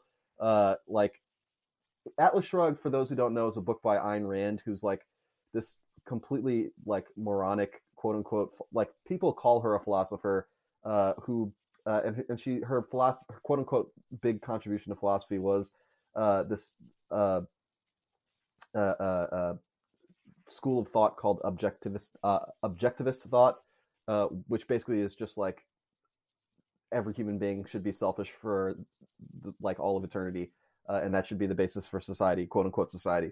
It's really dumb. If you want to know what what Atlas Shrugged is like, or what any any of Ayn Rand's thought is like, uh, you just play the game Bioshock. It's a big. The whole point of Bioshock is that it's a parody of that of that school of thought uh, it's like what a bunch of libertarians uh, think of think of and talk about. It's it's just dumb. Uh, so like yeah, so he's doing dumb guy stuff like that. He's just running the dumb guy gauntlet, letting you know that hey, we jocks we, we jocks are not all smart. Not all of us. Football is not a chess match for all of us because all of us don't know how to play chess because there are still dumb guys out here, and and I am one of them. Uh, so thanks, Aaron. Thanks for reminding us. Yeah, I thought uh, for me it was more like because uh, he was on the Manning and Eli broadcast last night too, and so for me it's just more like he needs to get some good PR like that's what all I thought is just good PR, and then you know he drops that in there. So of course he goes on the sweetheart Eli and Peyton broadcast because you can't you can do no wrong on their broadcast. You actually really can't do any wrong on their broadcast. People could be cursing up a storm, and, and they just like yeah you actually you can actually curse on here and flicking off the camera and stuff like that. So it was just to me when he went on, it was just like uh it was just the the PR thing. He did a he did an okay job, you know. He just he he was sipping his uh he likes to have uh five fingers of scotch that's what he drinks. So he had a big old scotch glass and he was just sipping, you know, sipping it. And his, I always sit there and ponder what he's drinking because I wonder how much the bottle cost, you know, or where like he probably flew it in from like the islands or something like that to, to drink or whatever. But yeah, his little hipster vibe he was giving off. So yeah, to me, I just read that as good PR. That's all he's trying to do is just good PR at this point to try to make him look like a sweetheart again. well, yeah, but because like he's got he's got the Donald Trump disease of like he wants everyone to like him and when people don't like him, he it makes him upset. But instead of like just allowing dumb guy stuff to blow over, he has to keep talking because he that's the only thing he knows how to do is to continue talking. Like people, he knows people will listen, so he just get he just like continuously goes on there and says more dumb guy stuff. So like, I'm sorry, it's just it's just who he is. Uh, he's, Unfortunately, when people show you who they are, you got to take them at their word, and he's just a dumb guy. That's that's all there is to it. He's been hanging out with Joe Rogan too much. I think that's what it is. Honestly. yeah, exactly. But he's probably got ivermectin uh, laced into whatever he's drinking on those shows. Oh yeah, he's he's taking horse drugs in his in his scotch. That's so, for sure. There's that. There's that. Uh, a guy who's not a complete asshole and indeed also in the MVP race for the NFL, Joe Burrow, Primetime Joe, freaking lit it up with uh, rookie sensation wideout Ja'Marr Chase. The two of them led the charge uh, against the Kansas City Chiefs, toppling them this past weekend in a phenomenal game. Um, it, I think that game has less to do with the fact that the Chiefs uh, aren't as uh, dominating as they were like two years ago or even a year ago. I think it has more to do with the fact that Joe Burrow is that guy. Uh, so right now, Joe Burrow versus Aaron Rodgers MVP title. Who you taking, AJ? I mean, if you if you take the results of the season, I think you got to take uh, Aaron Rodgers right now. Anyway, uh, we'll see how the playoffs pan out. But uh, you know, Joe Joe's making a strong case, especially with that 500 yard performance the other night. Um, and uh, I think did you did you publicly make public your uh, frustration with the fact that he wasn't at the All Star game or uh, the uh what is it called in, in the NFL? Yeah, the Pro Bowl. No, I have not, and I I truly am like don't even bring that up right now because it's really infuriating. but yeah, the young man, the young man has turned out to be phenomenal. I mean, he's just a, uh, uh, you know, he's made, he makes great throws. He is uh, he is the anti Baker Mayfield in my opinion. Oh my god, Lauren. Yeah, so I'm probably leaning Aaron Rodgers too, um, just because. But that uh, uh, Aaron Rodgers is still doing what he's doing, and he's missed a game this year and still putting up crazy numbers. Um, but no, I mean, like you said, it's Joe Burrow being that guy. I I know this for a fact. In the second quarter, they were down 21-7 at one point. I know this for a fact. If my team's down 21-7, the Washington football team, I'm sitting there going, well, on to next week, you know, like we can't do this you know, led them on a drive, got it to 21-14. Then, then the Chiefs came back and scored, led them to another, led them to a field goal, halftime, came out, the their defense stepped up, got it to 24-28 in the third, and then just went on to go on to lead the lead game-winning drives, got it to 28-31, tied it 30 or uh, got tied at 31-31, and then they what kicked the game-winning field goal. So, you know, as you said, Joe Burrow being that guy he is, and then Ja'Marr Chase, I mean, just an absolute. I mean, uh, who is the Cincinnati's GM at this point? Because they've hit they've they to me it seems like their draft picks since since Joe's the, the, draft before Joe Burrow and Joe Burrow's draft class in the next year have been absolute studs, just absolute studs, kind of all the way around. Um, that team has made a complete 180 from from what it from the dumpster fire it was, or uh, kind of or kind of just treading water with Andy Dalton and when he left and kind of you know trying to find a QB after that. So I think that the but but anyway, I give it I give it to Aaron Rodgers right now. That's who I got. Eric, who who are you leaning towards? Uh, before I get into that mess, uh, quick fun fact: the Bengals don't actually have a general manager designation or like office. Um, Duke Tobin is the director of player personnel. So basically, um, between him and the head coach, they divvy up responsibilities of like who the free agent signings are going to be. Um, the scouting department reports directly to Duke and uh, I believe it's Zach at the same time. So it, it's an interesting that it's kind of like Jerry Jones, but instead of the owner being the complete dickhead in charge, uh, Duke Tobin and Zac Taylor are responsible human beings who go, we should do this together. Um, so that's what it is. Uh, as as AJ alluded to, I'm highly upset and irate at the fact that Joe Burrow was uh, snubbed from the Pro Bowl. We all know it's a popularity contest, but come on, Justin Herbert over Burrow, get the fuck out my face, bro.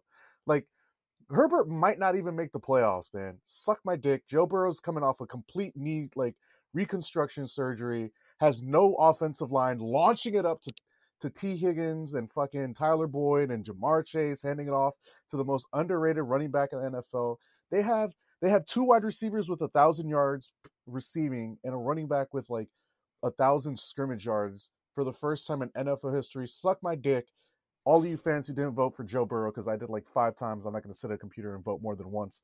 But you catch my drift. I'm going Joe Burrow, MVP, dark horse, uh, or Tom Brady because I can't stand Aaron Rodgers right now, and Tom Brady's like 100 yards away from 5,000. So, um, but I, I, Joe Burrow's been an absolute tear. He's led his team to from like a wide open AFC North playoff spot to clinching it basically.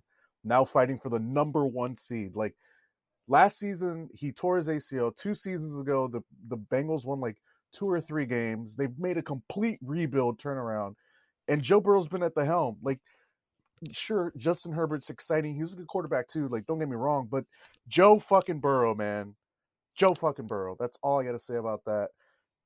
Make that man MVP.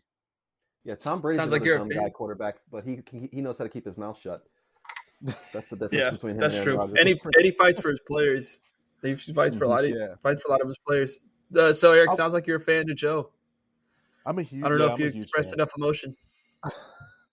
I like Joe a lot. I, I've I've been really like, I feel like last year uh, when he tore his ACL, it really it really took away from some of that publicity, you know, because like Justin Herbert went on a complete tear as soon as Joe went down, and it sucks because Joe was was on pace to have a great rookie season, and now that he's having a great season in general, like sure they had a rough start or whatever, a bit of a slow one, but Mixon's been low key. Ja'Marr's just he's he's run away with offensive rookie of the year, and, and it's all it's all because Joe's been orchestrating a hell of an offense um, with Zac Taylor, and it's like he's not getting any of the love, and I feel like it's one of those things where it's like you're in Ohio, like Cincinnati, Ohio, who gives a fuck? but it's it's a shame because he's man, he's he's become probably one of the best. He is one of the best young quarterbacks in the league, and he's by far my favorite, other than Zach Wilson, who's a three-time Pep, uh, Diet Pepsi Rookie of the Week, by the way. So Hey yo, suck on that, Mac Jones. Suck my dick, bitch. Anyways, moving forward, uh, playoffs are right around the corner. Week 18. There's a bunch of scenarios in place for the AFC North uh, teams to fight and get themselves situated from the one seed down to the seventh seed. Uh, we'll start off with the NFC just because things are a little bit more concrete there. Um, Lauren, do you know who's number one in the NFC? I think I- Packers. Packers, of course. Go figure. Packers are Packers are the clear and away favorites, or clear clear and away the number one in the NFC East, and then it goes. I'm pretty sure. I got the Rams Um, at second. Is it the Rams second? Uh, it's uh, yeah, it's Rams at second, Tampa Bay at third, Cowboys at fourth, Arizona Cardinals are fifth, uh, Fifth. San Francisco 49ers are sixth, uh, Eagles are seventh, and New Orleans Saints are eighth. And the only real big swap there is the 40. I think the 49ers get in. Um, so the Eagles are in no matter what, even though they're ranked below the 49ers. But Yeah. uh, it's it's whoever uh, whoever wins and loses for the 49ers Saints game, and I'm not sure what happens if they tie. But it looks like if New Orleans Saints, New Orleans win plus San Francisco loss, uh, the Saints get in, and then if San Francisco San Francisco clinches Ties. a playoff berth with a San Francisco win or a tie, and New Orleans Yep. loses or ties. So it's pretty much winning in for both those teams. But I don't know what happens if they both win. Well, he, and here's the interesting part. So the Rams are are trying to make sure that they hold on to the number two seed. Um, they have the tiebreaker over the Bucs, but that's a huge game. 49ers versus Rams, Week 18. Um, a sneaky good 49ers team that I didn't even realize had like a, a shot at playoff contention, and then the Rams, who Lauren made, um, you know, at the beginning of the podcast, he made the big proclamation that he saw them going all the way. Um, so I'm gonna I'm gonna start this off with AJ. Who do you who you who are you leaning towards in this matchup in the NFC West? 49ers or the Rams? I'm leaning towards the Rams uh, just because I think that uh, well maybe it's maybe it's because I want to see Matt, Matthew Stafford going to, going to have an actual playoff run at some point in his career. Um, but I, I, I, just I genuinely think that they have a more complete football team than um, than the 49ers who are uh, who have who all you know don't don't get me wrong their defensive line is is pretty pretty amazing. Um, Deebo's balling out. Uh, for the 49ers and who would have thought Jimmy Garoppolo would turn out to be a, a you know the quarterback for this team. Um, but uh, but you know the 49ers are not are not you know they're not a slouch team. Um, but I do think that the but that the Rams will probably pull it out. Yeah, I got to say I think the I think the Rams are going to pull it out too, but the 49ers are like AJ said with Jimmy G, Kyle Shanahan, what a great coach. I mean, every every week they're they're they're like the uh, they're like the original scrappy team, right? Like they just uh they just show up and they they they dogfight with no matter who's who's on their team. Like they have it's like they have a shot every game. Which you know I think one game they they played with they were riddled with COVID and they like you know it was down to the wire. So it's just the way he coached. I think his coaching style and the way he plays is just incredible. But I think uh so the the Rams have already clinched and the 49ers need to get in. So to me it's just like how close is this game coming to the end, right? So like, are the Rams really going to stick every stick everybody out there to try and get the try and get the uh trying to get the division title? Let's see, Los Angeles Rams clinched the NFC West with the division title with a win or a tie. So, I mean, I guess so. Yeah, they probably want that division title, right? So they clinch it if they if they beat them. So they'll probably try to play it out and try and try and beat the 49ers as best they can. But then again, you know, the animal's most dangerous when it's cornered, which the 49ers are going to be. They know they have to win and get in. So I think they're going to come out swinging, but I think the Rams will do enough at the in the end to to beat them. Look, uh, I gotta agree with you guys. I, I, I honestly think the Rams are gonna treat this like a like a tune-up game where you're you know you're, you're you know you're in the playoffs. You got to get right. That way, like mentally going into the playoffs, you're gonna fight on every down, and you want guys, you know, out there on the field like Odell Beckham Jr. just punching guys in the asshole, uh, trying to force a fumble. you guys didn't think I was going to let that go yet. Oh, absolutely not. yeah, what did you guys think when you saw that replay, my guy? that was one of the like on a week of a bunch of like crazy crap happening on the field, like with Antonio Brown and everything. Like, we also get a butt punch. That was that was amazing. like, like for the folks at home, like Matthew Stafford was trying to target Odell Beckham Jr. on a deep ball.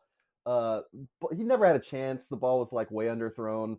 Uh, so the the My defender like goes up and catches it, and then Odell Beckham Jr. just winds up with an uppercut form and just and just punches that defender in the in the ass. Like it was like like right up the booty hole. Like there was right like no all up in. It was one of the most genuinely one of the most baffling things I've ever seen. He hit uh, it right in the pound hole. He hit it right in the, pound, like right, like, right there technically like uh technically the other guy was on his knees so i guess you could say he was touching him to make sure he was down uh but uh what? I mean look it just you know it puts another another meaning to the to the phrase reach out and touch somebody. Oh no lauren lauren said what was it that you said about punching out a ball. Oh, AJ said before. before. the podcast, AJ said, "Hey, you know, in fairness to him, he might have been trying to punch the ball out." I said, "Well, he's punching at some balls, but I don't know it was the ball." All I'm saying is, you you want that kind of effort in the playoffs. hey, hey, yo, hey, yo, if, I, if, if you ain't punching the other team's players in the buttholes, you ain't trying.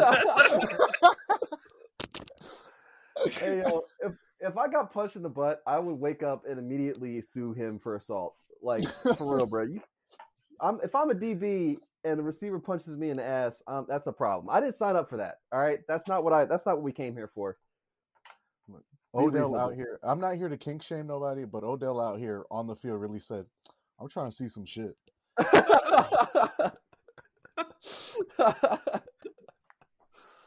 Oh my god, oh, man! Oh, that was great. bizarre. Whew. Well, that's about the only NFC nor- uh, NFC game in Week 18 that really is holding any weight. I mean, um, Washington, you guys are closing out the season with the lowly New York Giants. How do you guys We feel about be- that game? We should beat them. Um, they're still they're playing. Uh, what's his name? Old. Oh wow, I knew his name. Uh, Jake Jake Fromm? From out of Georgia. Mhm. But Oh, uh, we should Fromm, we should beat him. We should beat these Giants. But but we have we do have a pr- pr- uh, we do like to make the Giants look like the the second coming of like what Green Bay was this year a lot of times. So but even in that sense, I feel like we beat this team. We get we'll get everybody back off COVID list or whatever, and we'll we'll go into it with the we'll go into it and we'll beat them. I don't I don't see us losing to to, to this this terrible Giants team. Our defense this will be like a this will be the stat padding game. That's what I think. We'll get an interception. Our defense will get a couple sacks. Like guys will guys will up their sack totals at this game. You know, uh, get a get a get like Montez Sweat might get two sacks probably. Jonathan Oh, Allen wow. probably going to get another sack or two to add to his resume. Maybe Da'Ron Payne before he leaves. So Tim Settle might. I so I just see us. I just see us killing this team. I don't see the. Uh, I'll- bet the under in this one. I bet probably the under in this one, and I don't. I just see us beating them. What about you, AJ?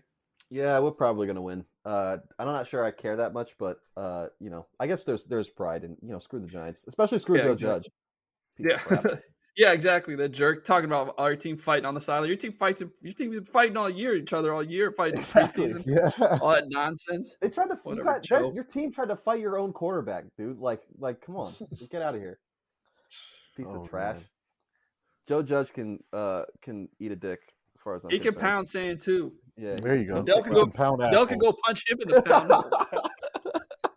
well, I care. Let's shift our focus from assholes uh, to the AFC. uh, the AFC is currently in a three-way tie for, or not tie, but a three-way competition for the number one seed. That being the Tennessee Titans, the Kansas City Chiefs, who are number two, and the Cincinnati Bengals that I just gloated about at number three. Um, Titans are playing the Texans. Kansas City is playing the Broncos, and the Bengals are playing against uh, the Browns. So we'll start off with all three games um, in that order. Buffalo versus the Jet, or sorry, Titans versus the Texans. Lauren, who you got here? Yeah, the Titans are going to win this game. Um, the Texans, hey, that quarterback they got, uh, that young guy whose name I'm not going to remember off the top of my head like I should. He- Dennis Mill, yeah, he's played well. Uh, you know, he's been he's been surprising. You know, that might be a little there might be a little bit of a they might find them found themselves a diamond in the rough out down there in Houston, and maybe they can be he can be a, a center block they build around. But Tennessee's going to lock this game up. They're too dominant. Um, Houston's just uh, a dumpster fire right now on wheels. Um, so I think that I think Tennessee's just going to beat them in all phases of the game. Um, I, I think Dennis uh, Mills will have a good game. You know, it's, it's going to be interesting to see what they do with him. But yeah, I've got Tennessee just just just beating beating them and taking this. They'll take this easy. AJ? Yeah, I've got Tennessee winning this game too. Uh, although, uh, you know, this Texans team is scrappy, man. They put up a fight every single game, so I wouldn't be surprised to see a pretty uh, a pretty shocking upset here. Um, but, uh, you know, I, I, I still I'm still going with Titans. Um, if I'm if I'm putting money down, I'm going I'm going with Titans. Yeah, I think I'm going to lean with you guys. I think the Titans handle business here. Uh, handle, a like you said, AJ, a scrappy Texans team. I mean, they handed the Chargers a loss, and that was pretty, that was a pretty big deal. But I think this is one of the, it's a divisional game. The Titans know they have to take care of business. Um, they've had, check this out, they've had a, a record-setting 96 unique players on the roster throughout the season because they've been decimated by injuries. Um, they're probably one of, other than the Ravens, they're probably one of the top three most injured teams on, in the NFL. Um, and they've gotten this far to the number one seed without King Henry since what week seven, week eight, Something like Yep. that. Yeah. um, and they could potentially get him back for the playoffs. So Mhm. um, dangerous team, especially if they get the first round, uh, first week bye playoffs. But uh, all three of us definitely going with the Titans on this pick. Uh, number two, we got the Chiefs versus the Broncos. Um, I'm going to kick things off here and just tell you straight up, bet on the Chiefs. They're not going to drop the ball on this. Mahomes and company is going to be fuming after that Bengals loss, and I think they're going to handle business. Uh, Lauren, any any other insight you want to give here? Yeah, I think uh, you said it. They're going to be fuming one and two in the in the in the Bengals game. They showed that they're just clicking on all cylinders, and they're not just they're not going to drop the ball against the, this Broncos team um, like they did against uh, the Bengals there, and, and kind of let it the game slip away from them.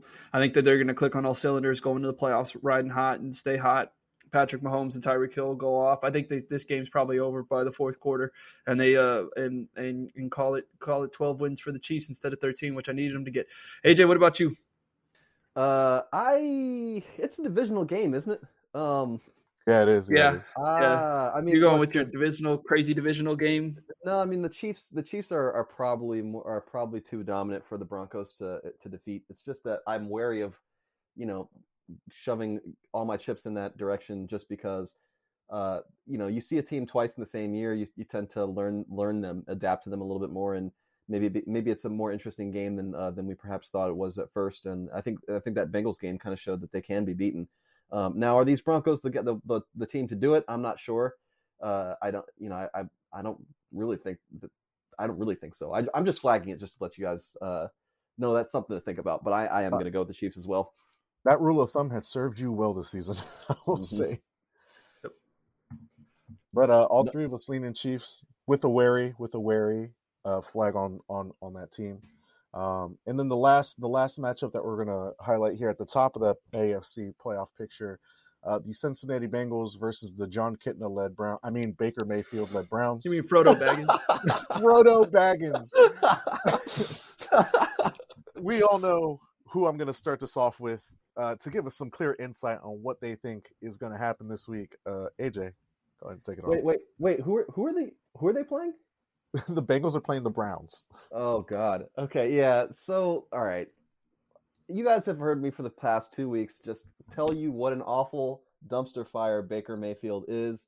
He just went out. I think he went 16 for 45. I, I think I'm right about that. Uh, last last week, uh, guys, you need if if the Browns get down, they the I guess the offensive coordinator just panics and decides we can't run the ball ever again, even though we have literally the best running back in the league uh, sitting on the sidelines. And so they stop their running game that was pretty much always effective with Nick Chubb, and they say, "All right, Baker, go out and win us the win us the football game," which inevitably results in Baker Mayfield uh, just just completely and utterly failing, like Big Pissing down his flopping his leg. face. Yeah, moments Pissing too big. leg, moments too big. He's not really an athlete. Uh, I've been injured too much. My collarbone is held on with duct tape, uh, and I'm just gonna completely fail to make my throws. Sell the ball ten feet over uh, over my receivers' heads. Uh, I just he just doesn't have it, guys. Um, bet against the Browns. Bet against Baker Mayfield. Take the Bengals. Be a smart man. Lauren. Yeah, so I'm, I'm with AJ on this. AJ kind of summed it all up. Uh, Baker, who knows? You know, Baker's shown that he's not very good. I, I, the minute he tried to, he's trying to play through his separated left shoulder, whatever he's got going on there. I thought just thought that immediately knew that was a bad idea and immediately knew he was going to be terrible. I thought it was funny last night. Um, AJ alluded to it with Nick Chubb. Peyton Manning kept going. I think they're going to run the ball here with Nick Chubb, and then Eli would go, um, "He's not in the game, Peyton." He's and Peyton be like, "Oh, okay, that was in the first quarter," and then he'd be like, "All right, here we need to get Nick Chubb going," and then Eli be like, Peyton, he's not in the game. So finally, Eli- Peyton goes, All right, he did this a couple times. So finally, Peyton goes, All right, can we get an injury report on Nick Chubb? Why aren't they running? Is he healthy? And sure enough, there's nothing wrong with Nick Chubb. They just decided to not run the ball with him for whatever reason. And they just, they, they, they just decided to completely abandon that. So considering the fact that they are now a dumpster fire, or just not a dumpster fire, but they're they're not playing well. Cincinnati probably wants this since you know knowing Joe Burrow, he's going to go in there and let him hang. Um, former number one overall picks against each other. They both carry Baker and Joe both carry big chips on their shoulders. So I, I'm sure they're going to go want to go in there and show who's the who's really the best uh, number one overall pick. And I bet I bet Cincy goes in there and blows the doors off them. I was talking to a guy help uh, or a guy give tips on for betting and he was tell we were talking going back and forth about this game a little bit because I was nervous about Pittsburgh just because of, because of how bad they've been and up and down. And he said look all all all uh all um Cleveland's going to do is run the ball. He's like Baker can't throw. And then I sat there and thought about it. I was like you're right. You know what? You probably should go Pittsburgh this probably, probably go Pittsburgh this game. And sure enough he did. And, and it's exactly what happened. Baker just just was atrocious. So uh well, but yeah I'm leaning Cincinnati. What about you Yeah, I, I just have one small interjection I'd like to make, and that is that Baker Mayfield doesn't carry any chips on his shoulder because it's hanging off. Look, I'm gonna keep it real short and simple here. I love Joe Burrow. I love the Bengals right now. I think they're a great team. They're hitting they're hitting on all cylinders at the moment. And uh, yeah, when you're when you're when your shoulder is held on by duct tape, as AJ so eloquently put it, uh, I'm not going to bet on you, my guy. So that's not happening. Um, number four and five seeds in the AFC are the Buffalo Bills and the New England Patriots, uh, respectively. Uh, the Bills end the season against my Jets. Look, we hung in there with the Bucs. Uh, I don't think we're going to hang in there with the Bills because the Bills are going to come in and just absolutely handle business. Um, but Zach Wilson looks great, so I won't be mad about it. Uh, New England is finishing the season uh, against the Dolphins, who had some fight, lost all their fight. Um, AJ, what you think? Pats versus Dolphins. Yeah, this moment's too big. Uh, now this is this is this is a uh, this is a division game, so I think uh, you know depending on how the Pats show up, uh, you might you could see you could potentially see an upset. That's, I, you know we've seen the, the Dolphins occasionally rally up to beat uh, Tom Brady led Patriots. There's no reason why the Mac Jones led Patriots can't lose a game to them too. Um, so I think Fuck you're going to see. I think you're going to see. Uh, tell us how you really feel. Uh, I, I, think you're going to see a, a closer game than you might expect, uh, but I, I think the Pats are probably the better football team here. Um, so I would give it to them. What what you think, Lauren? Yeah, no, I'm leaning towards the Patriots as well. I think they just come in and uh, I think they come in and the fairy tale ride is over with uh, Miami. Um, uh, they and I think also they beat the Patriots in Week One, and I think Bill Belichick has that circled and remembers that, and is going to kind of use that as motivation for this game. Um, they beat them, and they beat them because their running back fumbled the ball like on their goal line, and that essentially they would have won the game if that didn't happen. So I think I think that they have they'll have the, the they'll have their number, and uh, Bill Belichick, as Eric said, is always in his bag for divisional games, and so I think he'll go in there, and I think they'll they'll beat them. But I, I, I kind of agree with AJ. I think Miami's going to show some fight because they they they have a shot of getting in. I think if they win um, and some things end up they're going their way. So, um, or no way are they eliminated? Let me talking on my butt here, but uh, uh, yeah, it looks like they're. I think they're eliminated. But yes, never mind. But I think I think I think they'll um, knowing going to go in here and handle business. There you about go. you, uh, I oh, got yeah, you already Patriots. said. Yeah, yeah. I mean, I, you know, I, have already told you guys how I feel about Mac Jones. I think he's overrated, but um, I Belichick's always gonna do his thing, uh, and I think he's gonna you brought up a good point. They lost to the Dolphins, so I think they might come out and uh, have some some anger to let out, and uh, hopefully they give a thrashing to the to the Dolphins. Uh, but before I move forward to the next game that we want to talk about, Tua's it could be Tua's potential last game as a Dolphins. Are you buying or selling this, uh, AJ? Um, I don't know. That's that's that's a tough question. I could see it going either way because I could see them trying to make it kind of making a decision like you know, we've gotten a couple years out of this kid. He hasn't looked great, but he hasn't looked terrible. You know, we had a seven game win streak. Uh, it's so it's it's hard. It's hard to say. I think probably. Uh, I'm selling. I think I think he stays. Oh, right on. Lauren, buying or selling to his last season in in Miami. I think I'm going to sell. Um, he's still on a rookie deal here. He's still too cheap to pass up. I think they keep him. Um, I don't know. That that being said, I don't know if they draft another guy or they try to bring another guy in or they uh, trade him. Uh, I, but I think that uh, they'll they'll keep him on the roster for at least another year, especially with the turnaround they had in the second half of the season. Um, it wasn't really his fault that they weren't uh, um, losing those games, but at the same time, he wasn't really hurting them either. So I think they're they're gonna like what they see and like what they, they what they had him, and um, I think they're gonna try to keep him. And who knows, maybe he improves, maybe he gets better. You know, we'll see. I'm gonna I'm gonna go off off the rails here, and I'm gonna I'm gonna buy this. Like mostly because ever since he was drafted as a rookie, um, and they put him in the games, it's oh, it's been like a story that surrounded him, and it's been like a like a gray cloud over him since he's been Miami's starter. And I think I think there might be some weight to these rumors. Um, he might be part of a package for someone like Watson, um, or I don't like he's the only Wilson. team Watson's the only the only team he waived his no trade clauses to Miami. So, and I I think they have the pieces in place other than the quarterback to be competitive. Um, draft like a solid offensive lineman to help that out. Might lure him. It Might lure Watson to say, you know what, fuck it, I need a fresh start anyway. So, I'm buying that. Um, but yeah, just just a quick tidbit I wanted to touch on. Um, sixth seed in the AFC is the Indianapolis Colts, who you guys brought this to my attention. So if they if they lose to the Jaguars, that Is that how that goes? Yeah, so there's a crazy potential uh, scenario that we would all love to see. Uh, so tomorrow uh, or this week, make sure you root for the uh, for the Jaguars to beat the Colts because if the Jaguars beat the Colts, we could uh, the, it affects the seeding in such a way that both the uh, both the um, uh, uh, uh, Chargers Oakland- and Raiders. the Char- the Oakland Raiders and the or sorry the Las Vegas Raiders and the uh, not the San Diego the Los Angeles Chargers can get into the playoffs guaranteed if they tie. So what you could potentially see is both teams uh, doing a nice little handshake, and and the games take place at, at a certain time, such that uh, the Colts and Jaguars game takes place on East Coast time, and so the later games uh, will be the, the West Coast games will be played later. So the Chargers and the Raiders are going to be able to see the results. And so what you could see, uh, potentially what we could see is uh, something that no one's ever seen before in sports, where both teams just kind of shake each other's hand and decide to kneel the ball down 15 times a quarter. A gentleman's agreement. A Yeah. agreement. Exactly, exactly. And so, uh, so that so that they can tie and uh, and uh, and and both get into the playoffs. That would be really hilarious. It would be fun. Uh, it would be great. I would appreciate it if they did that. Um, it, it So would- they so go ahead. so the NFL flexed the Chargers Raiders game to the Sunday night game. That's how they know it's a Sunday night eight o'clock game tomorrow the on Sunday. So it'd be really, really, really funny if they both decide to do this gentleman's agreement and go out and just tie and get in because NFL is like football would that would be oh. amazing. And uh, and this and just the game's over in like twenty minutes. Could you imagine the game being over in like twenty minutes? Like or I guess halftime's like twelve, so the game be over in like thirty two minutes. You know, they just kneel they just kneel the clock out.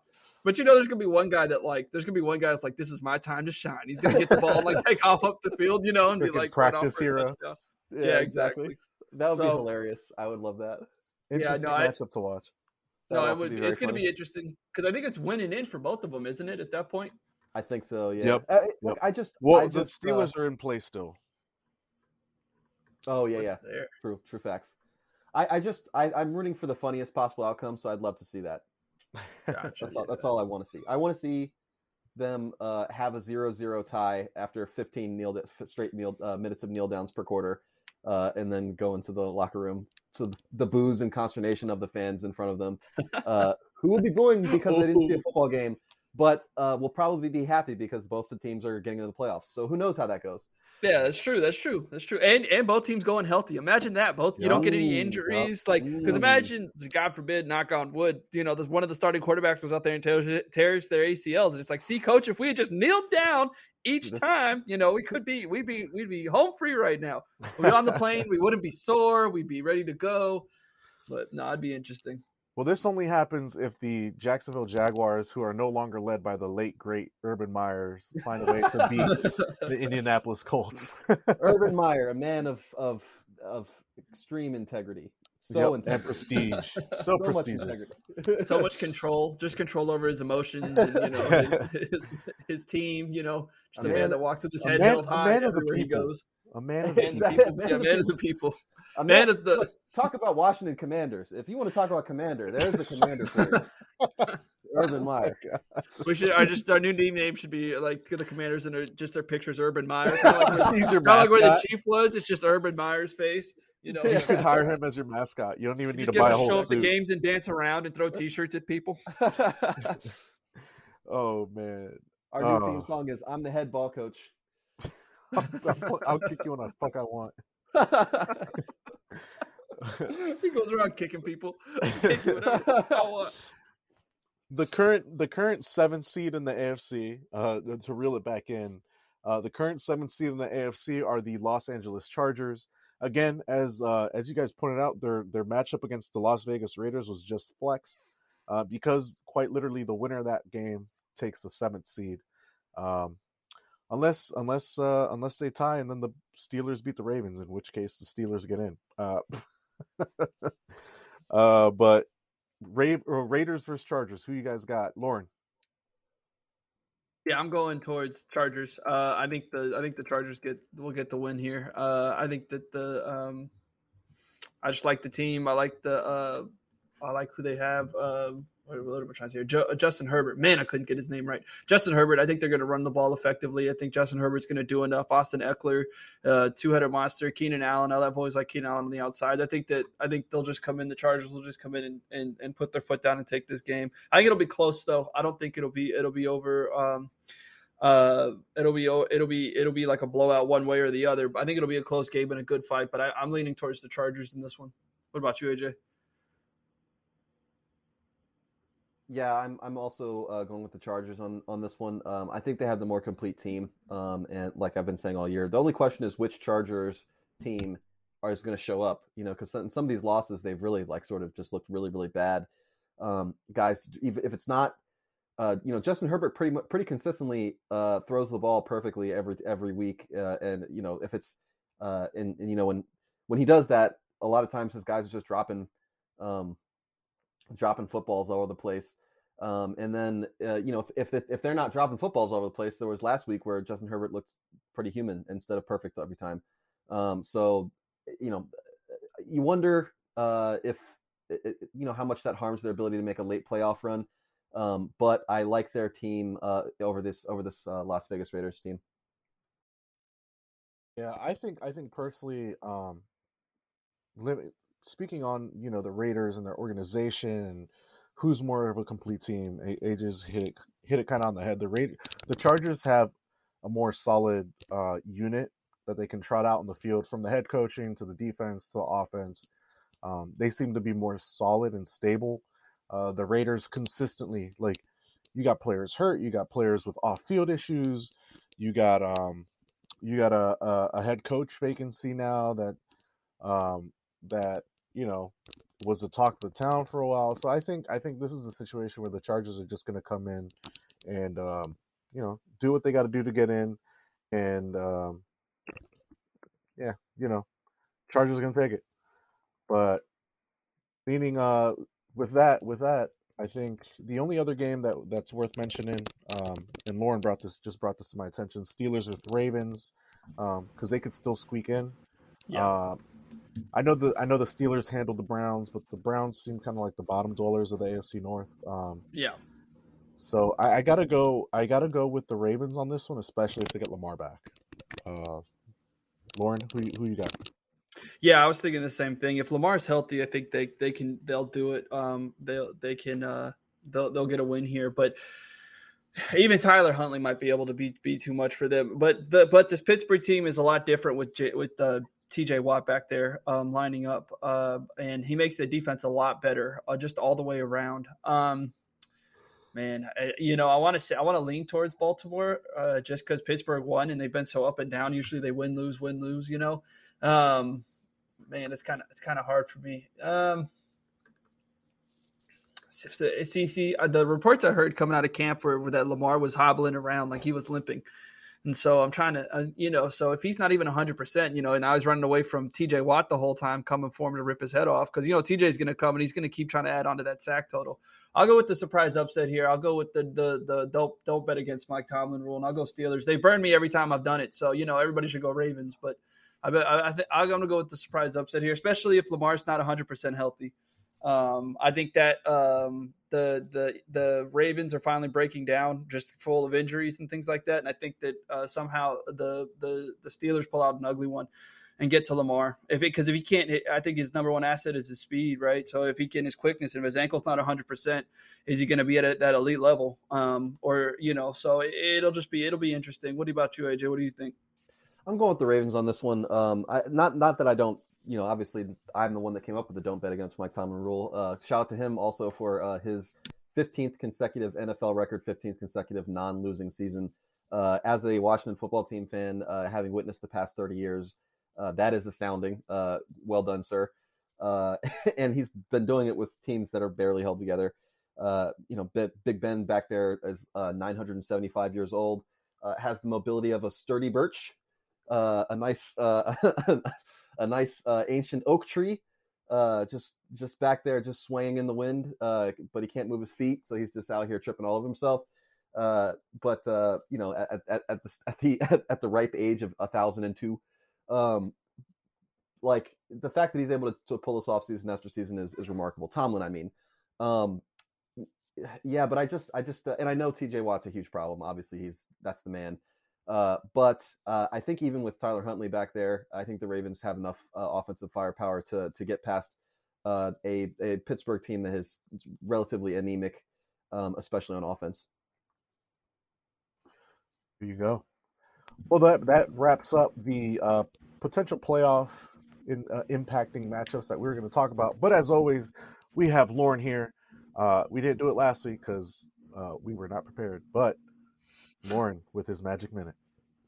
Hey, what's going on, guys? So the, the games games we haven't covered left yet are Dallas uh, versus the Philadelphia Eagles. That's a it's going to be a Saturday night game at eight fifteen. The favorite is Dallas minus seven. Money lines minus three twenty.